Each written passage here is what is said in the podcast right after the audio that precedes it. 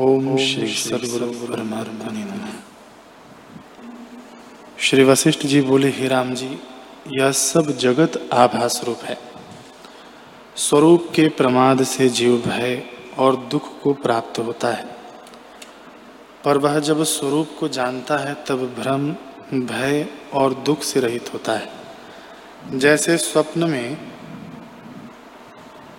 चित्त की भ्रांति से सिंहों से भय पाता है और जब जागृत स्वरूप में चित्त आता है, तब सिंह का भय निवृत्त हो जाता है। वैसे ही आत्मज्ञान से निर्भय होता है।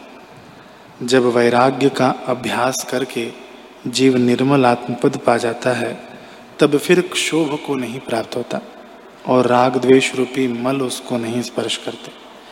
जैसे तांबा जब पारस के स्पर्श से स्वर्ण होता है, तब वह तांबे के भाव को नहीं ग्रहण करता। वैसे ही जीव फिर मलिन नहीं होता। अहम तम आदिक जो कुछ जगत भासता है, वह सब आभास मात्र है। हे राम जी, प्रथम सत्य और असत्य को जानकर असत्य का निरादर करो और सत्य का अभ्यास करो। तब चित्त सब कलनाओं से रहित होकर शांत पद को प्राप्त होता है। जो तत्व ज्ञान से सम्यक दर्शी हुआ है, उसको जगत के इष्ट पदार्थ पाने से हर्ष नहीं होता। और अनिष्ट के पाने से शोक नहीं होता। वह न किसी की स्तुति करता है, न किसी की निंदा।